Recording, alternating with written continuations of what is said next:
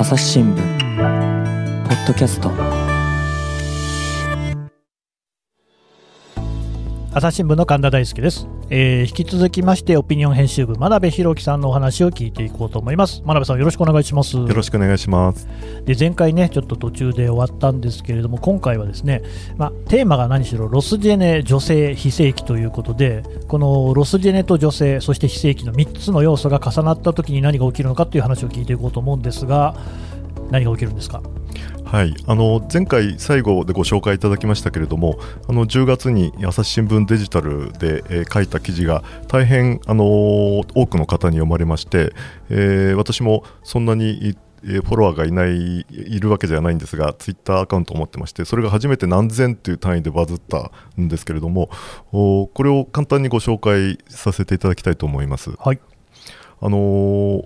国際医療福祉大学の稲垣誠一さんという教授が、え数年前に発表した研究なんですけれどもこれはどういうものかというと果たして今これから、え人口減少高齢化が進んでいく日本で、え高齢期に何が起きるのかという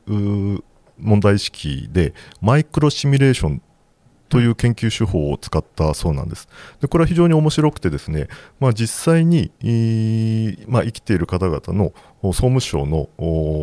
まあ、調査の台帳をもとにしてそれを全部匿名にしていろいろなあ人生のイベント、まあ、結婚だったり離婚だったり子供が生まれたり就職したり、えー介護親の介護をしたりそういったものが、まあ、あの日本人平均で多くの人にどれだけ降りかかるかというか例えば、えー婚姻率がどのくらいとか親が介護になる確率がどのくらいとかそういうのをすべて、まあ、ルーレットを回すように一人一人まあ、このお教授は精,、えー精密な人生ゲームという言い方をしていましたけれどもそれをもうあの1000万人規模で、えー全部シミュレーションしてみてその結果どうなるかっていうのを見てみた。のあのこの稲垣さんは最初はおそらく、まあ、今でいう高齢の親と一緒に住んでいる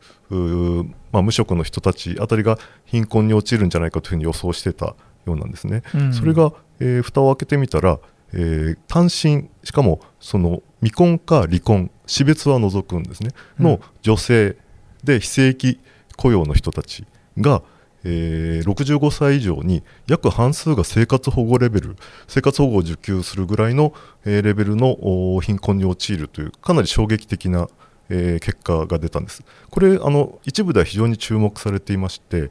えー年金業界というんでしょうか、そういう社会保障に詳しい人の間では、かなり驚きを持って、まあ、迎えられた結果になりました。うん。だそのポイントとしてはやっぱりロスジェネであって、なおかつその単身で、しかも女性でというところあたりなのかなと思うんですが、なぜそのロスジェネ世代の単身女性が老後に貧困化しやすいのか、男性は大丈夫なんですか？あのーまずロスジェネだけとは限らないんであすねすね。ただ40 30年後、40年後ぐらいにあそういそう割合になっていくということで、まあ、ロスジェネ世代がその先頭走者みたいなことになるんだろうと、でかつロスジェネがその割合が多い、今言った、まあ、単身非正規の方の割合が多いので、えーそれで大きな問題になる、もう一つ付け加えると、ロスジェネというのは実は、えー段階ジュニア、あーまあ、あの段階世代の子どもたちですね、大体60うあ1973年前後ぐらいですかね。そうですねに。あの人口の大きな膨らみがありますけれども、はいそこを含んでいるということで、やはりロスジェネの女性たちがこういう状況に陥るというのは、日本社会にとってものすごい大きなインパクトがあります。で、うんあの先ほどの質問に戻りますと、なぜ男性じゃなくて女性なのか、いや男性でもロスジェネで非正規の方たちはいっぱいいるんですけれども、何しろその、そうまあ、ボリュームが全く違うんですね。うんあのおまあ、全世代の平均ですけれども、あの正規、非正規、どのくらいの割合かというのをを示したあデータがありまして、うん大体女性の場合は、えー男性より20ポイントぐらい非正規が多いような結果が出ていたはずうです。んなるほど、だいぶ多いですね。えーっとですね、いや、20どころか30ポイントみたいですよ。30ですね2020年の労働力調査だと、男性がえー22.1%、女性が54.4%。フォローありがとうございます。はい。ということですから、もうめちゃくちゃ高いですね。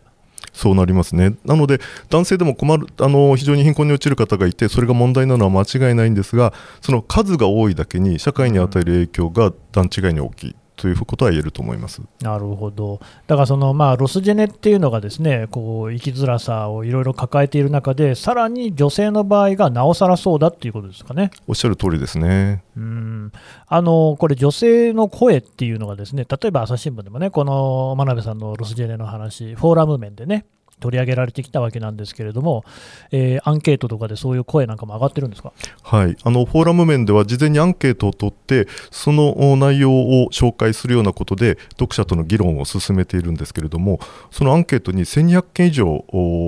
回答が寄せられました。であの自由記述もあるので、えー、それを読んでいくとあの非常に半数近くの人がまさにこの世代の人たち44%がこの世代の人たちだったんですがもう何というんでしょうか叫びともうなりとも絶望の声ともつかないようなあの本当に切実な声がたくさん寄せられています。うん。例えばどんな声ですか？あのー、まずこれは非常にあの胸に刺さったんですけれども、うん、そんなの当たり前だと思っていたと。自分の生活を考えてもどう考えても老後貧困になるとしか思えない、まあ、今の収入がこれだけで、貯蓄がこれだけで、でしかも年金もこれだけとなると、それは今更そんなことを言ってるのかって当たり前じゃないかみたいな声がかなりの人から寄せられました。うんうん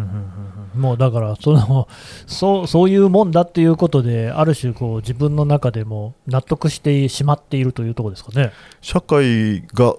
驚いたっていう、その驚いていることがえー、今更何を言ってるんだ、うんうん、そういう思いなんでしょうね、現に私が苦しんでるのに、今までそれを見てくれたのだろうか、そういうことだと思います。うんなるほどね、えー、他にはどんなのありますか？例えばあの、これまた非常に衝撃的だったんですけれども、複数の方から、もう老後になったら安楽死制度を作ってほしいと、うん、もうこのまま貧困に陥って、え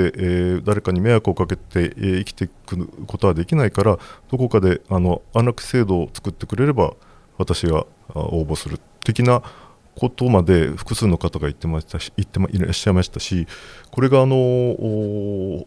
このアンケートに限らずあの横浜市の男女共同参画推進協会というところがありましてこれは非常にあの単身非正規の女性たちのサポートをしている団体なんですけれどもここのアンケートでもやはり安楽施設を開設してほしいというような、意見が多く寄せられたということです。これは本当にあの深刻な話だと思います。うんそのさっきのそんなこと分かってたって話もそうですし、あと安楽死もそうなんですけれども、つまり自分で責任は背負うっていう、そういう立場ですよね。でもこれ、あのね、1回目の真鍋さんの話でもあった通り、世代の問題、この人たちが問題だったんじゃなくって、たまたまその時不景気だったから企業が雇用を絞った、それで漏れてしまったっていうだけの話で、この人たち、彼女たち、彼らの問題ではないじゃないですか、もっと責任転嫁をしてもいいんじゃないかと思うんですけれども、自分の問題としているような感じを受けますね。そうですね、あのやはり昨今の日本社会の風潮として、よくあの自己責任という言葉がやはりこの、うん、ロスジェネ世代が社会に出た頃から聞かれるようになりました。これはあの、えー、イラク人質事件の時が確か最初のきっかけだったというふうに記憶していますけれども、うん、その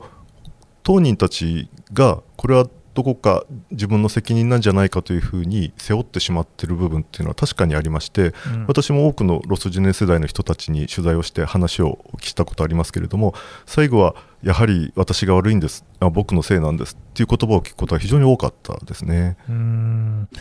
まあ、それにしてもやっぱりその女性の非正規率の高さっていうのが気になるんですけれども、このあたりっていうのは、しかし、まあ、今になっても解決しない、もう男女雇用機会均等法が導入されてからずいぶん経つような気がするんですけれども。はい。あのー、女性の非正規率の高さっていうのはおそらく以前から日本社会が引きずってきているそのジェンダーバイアス、ジェンダー差別の一つ大きな一つだと思いますけれども、あの先日もあの医学部の入試で、えー、女性が、えーはいはい、えー、非常に不利な立場だったというのが大きな話題になりましたけれども。同じ点を取ってもね、女性の方は落ちちゃうっていう、ね、そうですね、うん、はい。あのこれもまた昭和の頃の日本社会の仕組みを色濃く残している話でして、うん、あの前回も申し上げましたけれども、まあ、昭和の高度成長の頃は、えー働くお父さん家庭を守るお母さんそして子供たちお母さん子供のに手がちょっとかからなくなったらパート労働をする、まあ、じ時給も安いしあのお扶養控除から外れるう今いくらでしたっけ？130万ぐらいですか、うんまあ、それ以上働くとお父さんの給料減っちゃうのであんまりうん。高く上げられないよみたいな、あそういう仕組みがいわばあって、えーす女性は非正規、まあ、パートなどで、えー家計の補助的な収入でいいというようなある種の社会的な前提みたいなものが昭和の頃にありそこをまだずっと引きずってるというのは言えると思います。まあ、あとは女性も一度結婚してし仕事を辞めるとこれも前回申し上げたような日本型の雇用システムでは、まあ、一度そのメンバーシップから外れるとそこにまた入るというのは非常に難しいので大体1回辞めると非正規になって戻ってくるしかないというようなこともあると思います。うん、キャリアがね、断絶してしまうっていうことですよね。で、そうなんですよね、そこがこう、この間、前回のお話でもね、ありましたけれども、結局、その日本の社会保障制度っていうのが、古い古いですね、仕組みになっていると、これ、まあ、日本、しかし、いろんなとこで出てるなと、例えば選択的夫婦別姓なんかにしてもですね、だから、あの最初にですね、民法ができたのは明治の時代のことですから、その頃パソコンでもね、スマートフォンでも何でも OS の更新っていうのがあって、えー実態に合わなくなったらアップデートをするわけなんですけれども、この民法であったり、日本の法律、あるいは制度っていうのが全然アップデートがされないまま、今に至ってるんですよね。全くおっしゃる通りだと思いますね。あのー先ほどご紹介した稲垣教授のマイクロシミュレーションでもその単身女性が老後貧困に落ちる可能性が高くなってしまうという時にその離婚か、えー未婚の人があ大変なんですけれども死別の場合、まあ、あの夫が先に死んだという場合はさほどおリスクは高くないんですね。それはあの、うん年金でも遺族年金っていうのをもらえますしあと、まあ、夫が残したあー貯蓄などもあるので、えーまあ、どこまで行ってもその結婚して子供を作ってみたいなあー昔の標準家族を救い上げるような形になっていると言っていいと思います。まあね、まあ、最近では言わなくなったと思いますけど、未亡人とかいう言葉もありましたからね。そうですね。なかなかそういう意識が抜けない制度も変わらない。ただ一方で、こういったそのとりわけロスジェネ世代の女性の苦境っていうのがね、もう一つその社会の中でこう見えにくいというか、えーなかなかこう姿が捉えられていない感じもするんですが、どうでしょあこれも稲垣教授が指摘しているところなんですが、あのー家事手伝いっていう言葉ありますよね、はいはい。まあ、最近ではあんまり聞かないかもしれませんが昔からその女性独身女性は結婚のため、えー結婚するまでの間実家で、えー家事を手伝いして、えー親のおまあ、親と一緒に暮らすと、うんで今でもおやはり非正規で、えーまあ、一人で暮らしているようなあ女性の方だと一人暮らしというよりはやはりい家があり、うん。ある程度の、おまあ、親だったらもうリタイアしたとしても年金収入などがある親と一緒に暮らすっていうのは、まあ、リーズナブルな選択だと思うんですが、そういう形で、えー親と同居している場合非常に社会の表から見えにくい。特にそこで貧困だというわけでもないですし何かそれで問題が現状あるというわけではないのでそこで見えにくくなっているというのはあるのではないかというふうに指摘されています。う。んただ、まあ見えにくいだけでこう、やっぱりこういったですね緊急なんかをすればこう、厳然としてこういう厳しい状況が立ち現れてくると、あるんであれば、何か手を打たなきゃいけないと思うんですが、このあたりはいかがですか？はいあの先ほど、まあ、現状では問題になってないとしてもこれが問題化する一気にけん問題が顕在化するというのはその親の世代、まあ、その一緒に暮らしている親が亡くなった場合ですね、うん。この場合、まあ、あー年金収入が途絶えで、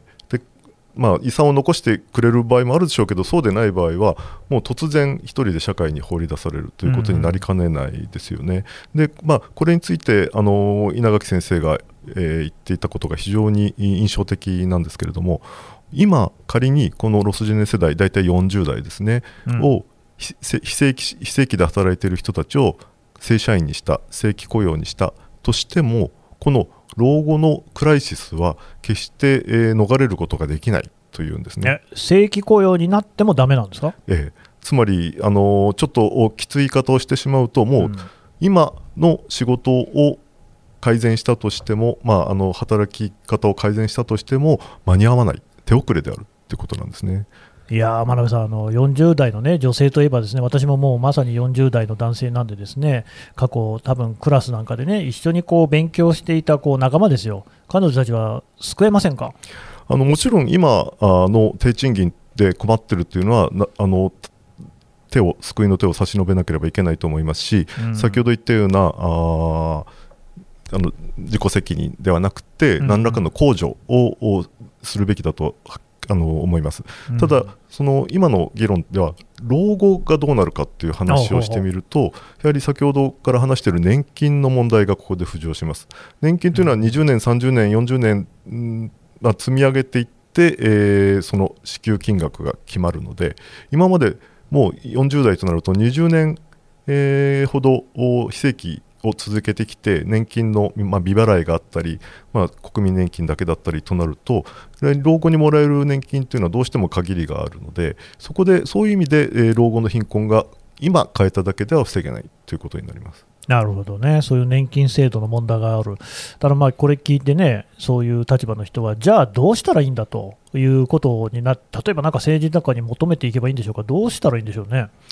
えー、あの方策としてどうしたらいいのかというのと、じゃあ今、どんな行動を取ったらいいのかというのを大きな大きく2つに分けて考えるとすると、うん、その方策としては、やはり老後を明らかに生活費が足りなくなる人たちが出てくる、うんうん、としたらそこをなんとかしなきゃいけ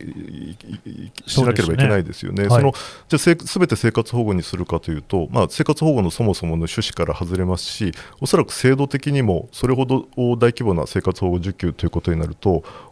制度自体がうまく回らなくなる恐れがある。となるとこれも稲垣先生のご提案なんですけれども、うん、75歳まではなんとか今までかけてきた年金やもしくはあ、まあ、就労機会もあるでしょうからなんとか食いつなぐ。でそこから75歳以降はもう働けといっても難しいのでこういわゆる後期高齢者と言われる世代に入るのでそ、ね、ええ、そこからは国が税金を原資にして、えー、基礎年金のようなものを国民すべて一律に支給するというのはどうかというふうに言ってます。いわばえー、高齢者向けのベーシックインカムというようなあ制度はどをこの稲垣教授は提唱されています。なるほどね、まあ、何かしらそういう制度で、なんせだって、ね、その世代、そこの年にたまたま生まれたからっていうことで、そういう状況に陥っている本人の、ね、問題でもないわけですから、それをでもね、あのアンケートの結果なんか見ても、ご本人たちは自己責任だっていうふうに、どうも思いがちのようですもんね、せめてそういうところで何か解決ができないかなとは思いますね。そうですねまあ、あの75以上の高齢者向けベーシックインカム、まあ、高齢者向け、えー、の税税で負担する基礎年金ということになると今まで年金払ってきた人たちは払い損じゃないかという人もいるかもしれませんがただ今まで払ってきた基礎年金分はもらえますし、まあ、それが税金が原資かどうかというだけの違いですしそこから2階建て部分の厚生年金だったり会社年金だったりは当然ながらもらえるので、うん、おそらく多くの国民が受け入れやすい制度なのではないかということですね。うん、であのまあ、財政的に見ても稲垣先生の試算だと、まあ、なんとかなるのではないかというような話でその試算までされてるんですか、えあでもなんかそもそもね、まあ、僕自身でもやっぱり年金ってね、若い頃からずっと払い続けてますけれども、本当に自分がもらえるのかっていうことに関しては、甚だ不安としか言いようないですもんね。ここから先はまあ本題と外れますけれども、うん、あくまで国家がやっている制度なので、年金、突然ある日、はい、年金はもうなしですってことはありえない、そこは全く心配することはないと思うんですが、うん、ただ、もらえる水準がだんだん下がっていく、そういうえー、マクロ、えー、スライド方式でしたっけ、うん、にはなっているので、えー、目減りしていくのは避けられないですよね。でもそれも全て国が悪いのかというと必ずしもそうは言い切れなくてこれはあの背景にあるのは少子高齢化によって高齢者が一気に増える、これはよくあのえー、耳にする話ですけれども今から20年30年後ぐらいには高齢者1人を現役世代1人で支えなきゃいけない肩車型になると言われてまして、うん、で今の年金というのはあの負荷型といって若い世代から、えー、年金受給の高齢者に若い世代が払ったえー、原資を回すというふうになっているので、うんうん、これはまあ誰が政治をやろうと必ず日本社会がぶつかる問題ですね。うん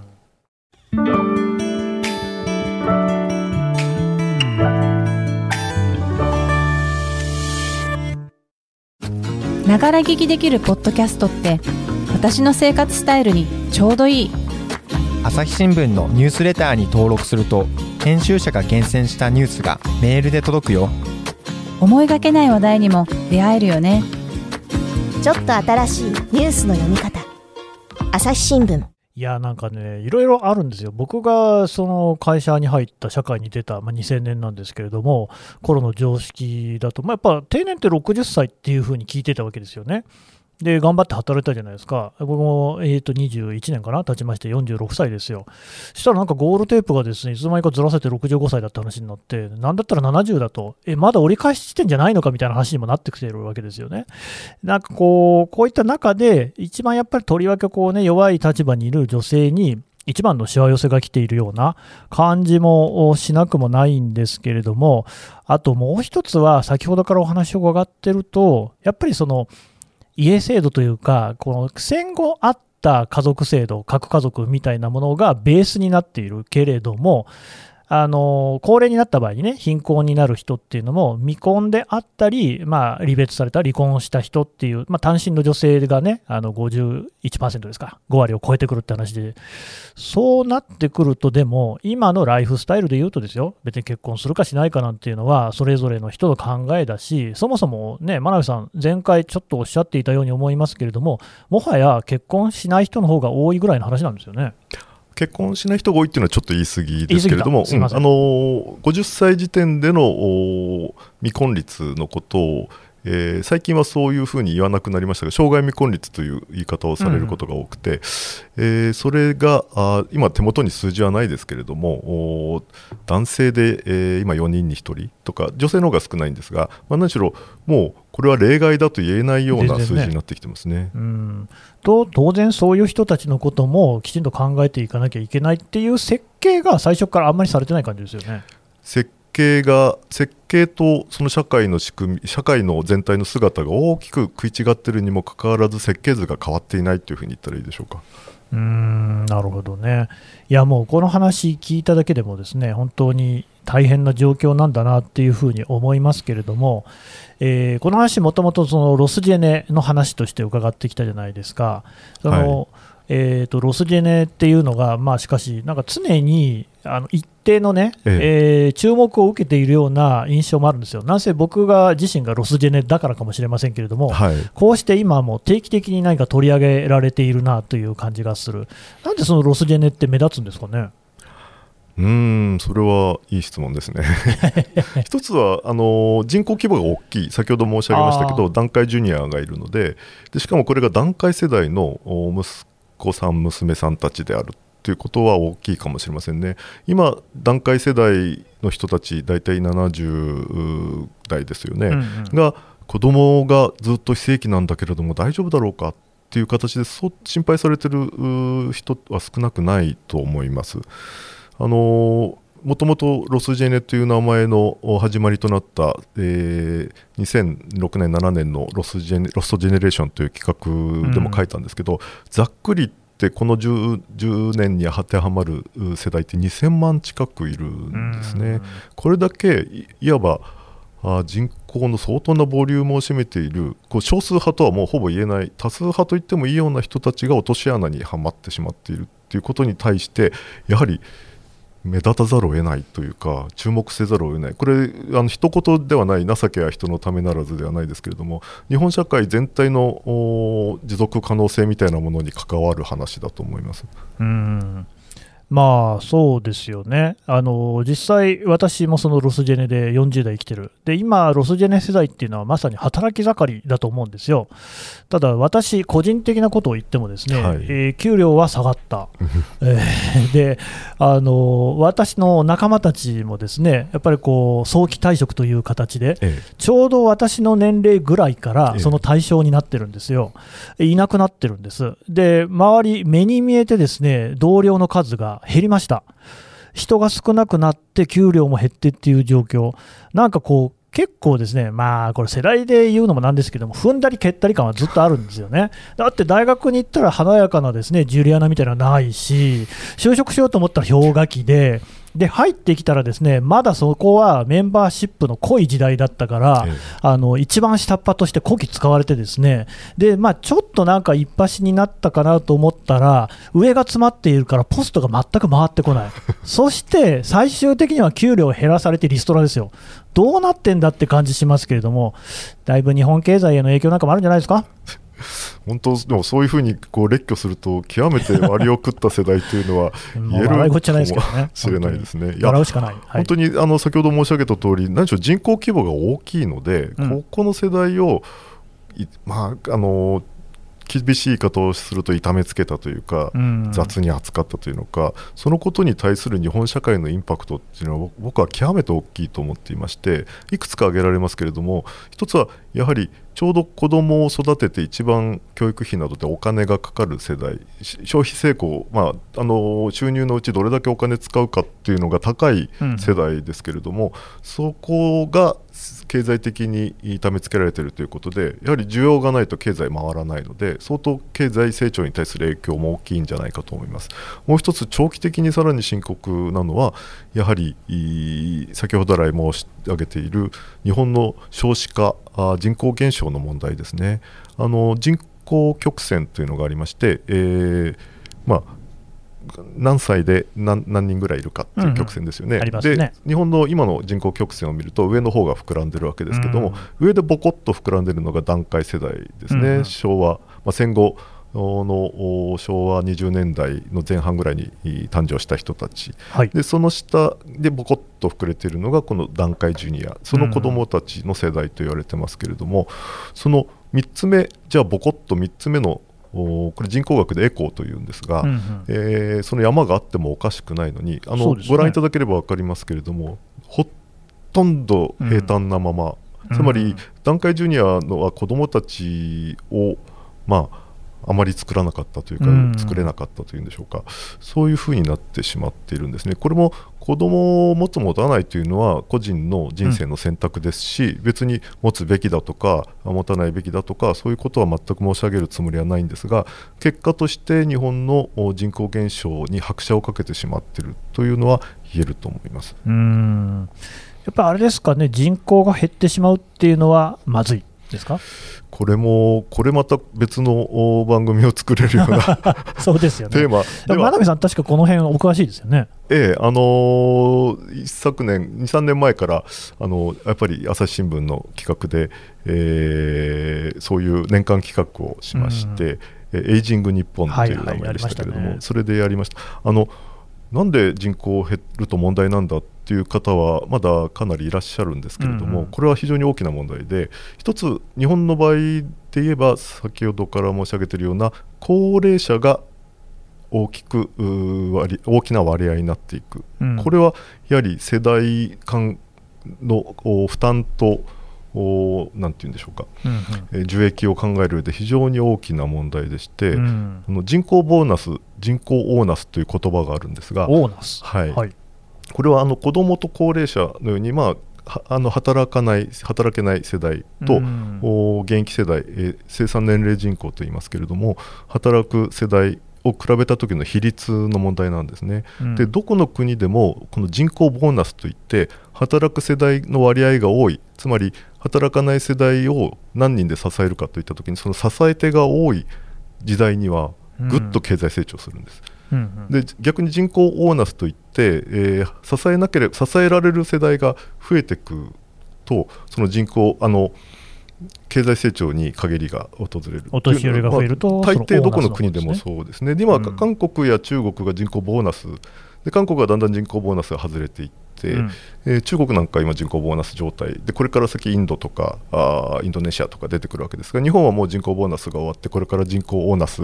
にもう差し掛かっているというところでして、うんうこれ一つとっても非常に大きな問題ですし日本の場合急激に縮みすぎるというもう一つの問題があってこれまたあの一番多い時で年間100万人近くの人が減るんですね、日本人が。一つの県が吹っ飛ぶみたいな話ですね。ええ。そうなってくると、一つの県、一つの市がボンとなくなった時のインパクトっていうのは、やっぱり経済的に非常に大きい、うん。でインフラをどうするか、今まで1億数千万の規模で、えー作っていたインフラがぎゅっぎゅっぎゅっと縮んでいくときに、じゃあ道路とか今まで通り維持するのかとか、うんうん学校とかどうするのかとかいろんな問題が生じるのでいや小さくなったらあのす電車が空いていいじゃないかというほど単純な問題でないのは確かなんですね。でそのね、まあ、原因というか、そこにこう、ね、一つ問題として重なってくるのが、おそらく結婚をしても子供があ子供を作らないとか、はいまああるいは結婚しないっていうような選択ですよね。このあたり、えーと、私がまさにそのですねロスジェネアリ団塊ジュニアなんですけれども、そういうそのなんでこう我々の世代っていうのは、う結婚しなかったり、子供を産まなかったりっていう傾向が高いんでしょうか？これまた非常にいい質問。がまあ、イコー多分ル難しい質問。壮大な答えがね、かいつまんで言うと、どんな感じなんですかね。あの子供はやはり、あのー減るんですね、先進国は。うんこれはもうどこの国でも共通に見られる姿でして、まあちょっとまた遡って考えると、なぜ急激に人口が日本の場合、急激に増えて急激に減ったわけですけれど、減るはいはい減減りつつあるわけですけれども、急激に増えるというのは、どこの国も近代化する途中に経験することでして。まああのまあ、前近代的と言ったらいいんでしょうか農村社会的うんうなん国の場合、えーまず乳児死亡率が高いあーなるほどでそれと同時に、まあ、子どもは労働力になるので、えー非常に子どもの数が多いんですね。うんうんあの私たちの親世代もしくはその上の世代ぐらいだと5人兄弟6人兄弟当たり前だったあみたいな聞きますよね。もそうですね。はいはいでそういう状況で、えー近代化していろいろな、あのー都都市都市化が進み、まあ、医療なども発達すると乳幼児死亡率が減るんですね。うんうん。そうなるとじ兄弟56人で全員大人になります、うん。あの赤ちゃんの時にあの亡くならずに済みますってことになった時代が一気に人口が爆発的に増える。これはどこの国でもそういうことになっていて、うん。でその後、まあ、何が起きるかというとお所得が増ええー生活レベルが上がりとすると子どもの教育にいい力を入れる、家庭が増える、まあ、日本でも今問題になってますが教育費がに非常にお金がかかる。ね。子供が労働力だった時代から子供はお金がかかるっていう時代になってくる、うんうん。そうなってくると5人も6人も子供をじゃあみんな東大、東大じゃない大学まで行かせるかというと大変なお金かかっちゃいますからね。そうですよね、そうなってくるとやはりこの収入だとこのくらいのお子供の数かなもしくは子供いなくいなくてもいいかなっていうような選択になることは十分ありえますよね。まあ、うん。簡単に言うと、こ子供の機械費用が高くなるというんでしょうか経済学的に言うと、うん。その特に女性も、まあ、社会進出で働くということになると子供を1人産み育てることにかかるコストいろんな意味でのあの金金銭的なものだけではないコストが非常に高くなるのでこれはどうしても子供の数を少なくする圧力にはなっていきますよね。でそこにさらに追い打ちをかけるようにこの人口の膨らみである団塊ジュニアが経済的に困難を抱える人を増やしてしまった。これが日本なんですね。いや実際あの、私の同年配の友達なんかでも、ですねやっぱりこう経済的な問題で子供を諦めたっていうふうに言ってるのもいますからね、えいやーこのあたりの問題というのは本当にこう深刻だなと思うんですけれども、ちょっとね、お話はこの辺で引き取ろうと思うんですが、最後にね、一つ聞かせてほしいんですけれども、ーはいあの私ね、えー一つロスジェネとして、えーここから先心配なのが、えー日本はメンバーシップ型の雇用でした。あーだけれども、ジョブ型の雇用にしようっていう機運が高まってますよね。はいつまり、それぞれの人のキャ,、まあ、キャリアというか、その何ができるのかっていうことに合わせて、年齢とかと関係なくね、その仕事についてもらおうじゃないかと。えそうなったらなったで、ですね若い、生きのいい、ジョブのできるやつがロスジェネを追い出すんじゃないかっていう、そういう心配を持ってるんですけど、その辺どうでしょーうーんこれまたあのとてもいい質問だと思うんですが、う。私の今のこう感覚では急にジョブ型へは進まないのではないかなというふうに。思います。あのーうんえーやっぱり日本社会にかなり、えーね根が入り込んでいるそういうシステムなので、うんうん何か黒船的な大きな外からの圧力とかない限りこの状況がまだ続くんではないかな、いいか悪いかは別として続くんではないかなと思います。ただ、一方でロスジェネ世代あの不運にして非正規などであまりスキルを磨くことができなくなったロスジェネ世代がだんだんとさらに追い詰められていくんじゃないかということに関して言うとその可能性は十分あり得ると思います。やはりここは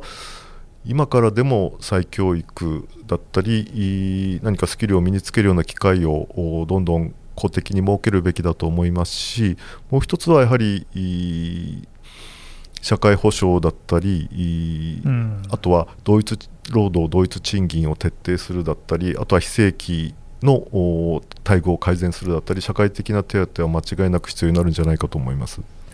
あのメンバーシップ型がもし続くんであれば、逆にそこで第2、第3のロスジェネが生まれないのかっていうのも心配なんですけれども、はい、もはやその団塊ジュニアみたいなこう固まったこう人口の多いところもないし、そんな感じはなさそうですかね。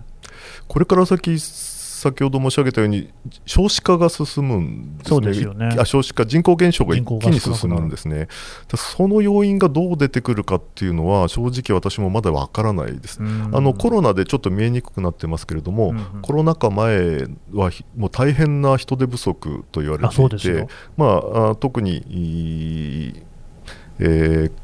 介護労働とかではもう回らなくなるぐらいの人手不足だったわけですけど、これからさらにそれが進んでいくので、もうどんな世代だろうがどんな手だろうが必要だっていうことにもしかしたらなってくるかもしれず、うん、これはちょっと分かりにくいですね。ただ今後、うん、第2第3のロスジェネ世代が生まれるかどうかっていうことに関して言えば今の状態が続く限り今のこのシステムが続く限り非正規がたくさん非正規の方がたくさんいる、えー、非正規雇用がたくさんあるということと景気によって、えー、雇用の入り口が狭まったり広がったりするということから考えると、これはいつ起きたっておかしくないとも言えると思います。なるほど、いや、本当にね、そうなってほしくないなと思いつつ、今回のお話は締めようと思います。真鍋さん、どうもありがとうございました。ありがとうございました。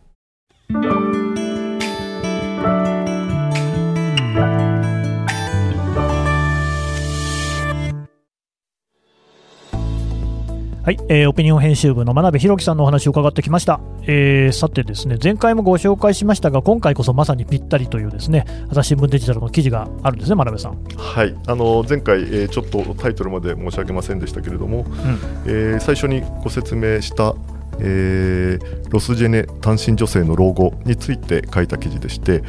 えー、半数以上が生活保護レベル自助手遅れえー、こうやって文字に起こしてみると非常に衝撃的ですけれどもこの記事が大変よく読まれましてやはりこれはこの当該世代の方たちだけでなく多くの世代の方に読んでいただきたい内容が含まれていると思います。うん。この記事のもう一つのですねデジタルでの見どころはですね、まあ、それこそ小熊英二さんをはじめ4人の人がコメントをつけているコメントプラスっていうね仕組みがございましてこれなんかも読み比べつつ今日の話なんかも聞いていただいた上で、まあ、ご自分のこうねあの意見とかをこう少し頭の中で考え巡らせていただくのもね真鍋さんいいんじゃないですかね。そうですね。小熊さんのコメントはぜひ読んでいただきたいと思います。はい。というわけで、えー、真鍋さんでした。どうもありがとうございました。ありがとうございました。朝日新聞ポッドキャスト朝日新聞の神田大輔がお送りしました。それではまたお会いしましょう。この番組ではリスナーの皆様からのご意見ご感想を募集しています。概要欄の投稿フォームからぜひお寄せください。ツイッターやメールでも受け付けています。ツイッターでは番組情報を随時紹介していますアットマーク朝日ポッドキャスト朝日新聞ポッドキャストで検索してみてください。